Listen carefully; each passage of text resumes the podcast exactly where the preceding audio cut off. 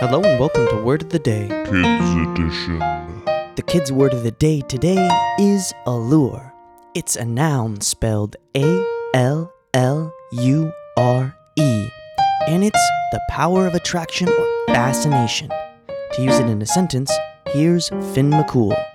Ever since I tried ice cream for the first time, ice cream now has a powerful allure over me, and I want to eat it every single day. Thanks, Finn McCool. So try to use the kids' word of the day, allure, spelled A L L U R E, in front of your parents and your teachers, and I'll see you again tomorrow with a new word.